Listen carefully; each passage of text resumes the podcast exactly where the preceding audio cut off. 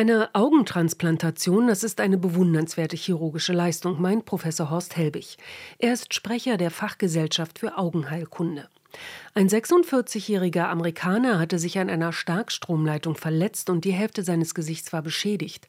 Diese wurde ihm wieder ersetzt und damit natürlich auch das Auge. Es ist angewachsen und durchblutet, aber. Das heißt aber natürlich noch lange nicht, dass das Auge auch etwas sieht. Denn dazu muss ja ähm, auch der Sehnerv miteinander verbunden werden. Auch das ist physisch gemacht worden. Das heißt, der Stumpf ist ans Auge angenäht worden. Aber da findet natürlich noch keine, keine Reizübertragung statt. Also es sind keine funktionierenden Nerven.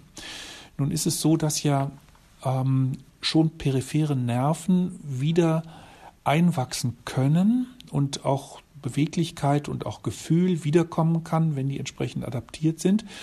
Aber der Sehnerv ist halt kein peripherer Nerv, sondern der Sehnerv ist eine Ausstülpung des Gehirns, der weißen Substanz des Gehirns. Und wenn man so will, haben wir schon ein im Auge selbst, in der Netzhaut selbst, die ersten Nervenzellen, die eigentlich schon zum Gehirn mit dazugehören. Erklärt Professor Horst Helbig und verweist auf eine Operation, die weniger spektakulär ist, aber sehr vielen Menschen wirklich hilft. Das Einsetzen einer neuen Augenhornhaut. Das ist eine OP, die es seit über 100 Jahren gibt. Mittlerweile werden rund 9000 Eingriffe pro Jahr in Deutschland durchgeführt, größtenteils erfolgreich. Das ist also etwas, womit wir sehr viel Erfahrung haben und auch Patienten die Sehkraft wiedergeben kann. Aber die Hornhaut ist ja ein relativ einfaches Gewebe, ähm, das auch keine Blutgefäße enthält. Die, die kranke Hornhaut kann man entfernen und man kann eine neue Hornhaut einnähen und die wächst dann ein. Das ist also relativ einfach. Doch das Problem ist die Gewebespende. Theoretisch kann jeder Mensch, der an einer Herz-Kreislauf-Erkrankung stirbt, seine Augenhornhaut spenden. Das ist sogar 72 Stunden nach dem Tod möglich, erklärt Christine Kleinhoff, die Sprecherin der Deutschen Gesellschaft für Gewebetransplantation.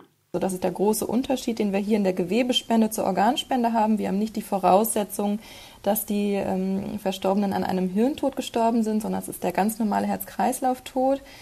Und dann gibt es natürlich ähm, auch ein paar medizinische Ausschlussgründe. Zum Beispiel dürfen die Spenderinnen und Spender keine übertragbaren Krankheiten haben, wie zum Beispiel HIV oder Hepatitis oder Erkrankungen des blutbildenden Systems, zum Beispiel Leukämien.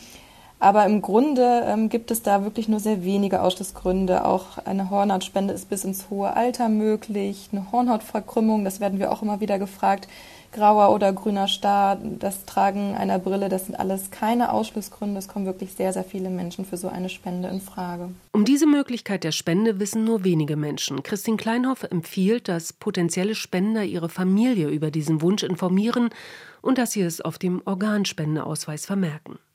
Spektakuläre Eingriffe wie die Augentransplantation in New York schaffen immerhin Aufmerksamkeit für weitere medizinische Möglichkeiten. RBB 24 Inforadio vom Rundfunk Berlin-Brandenburg.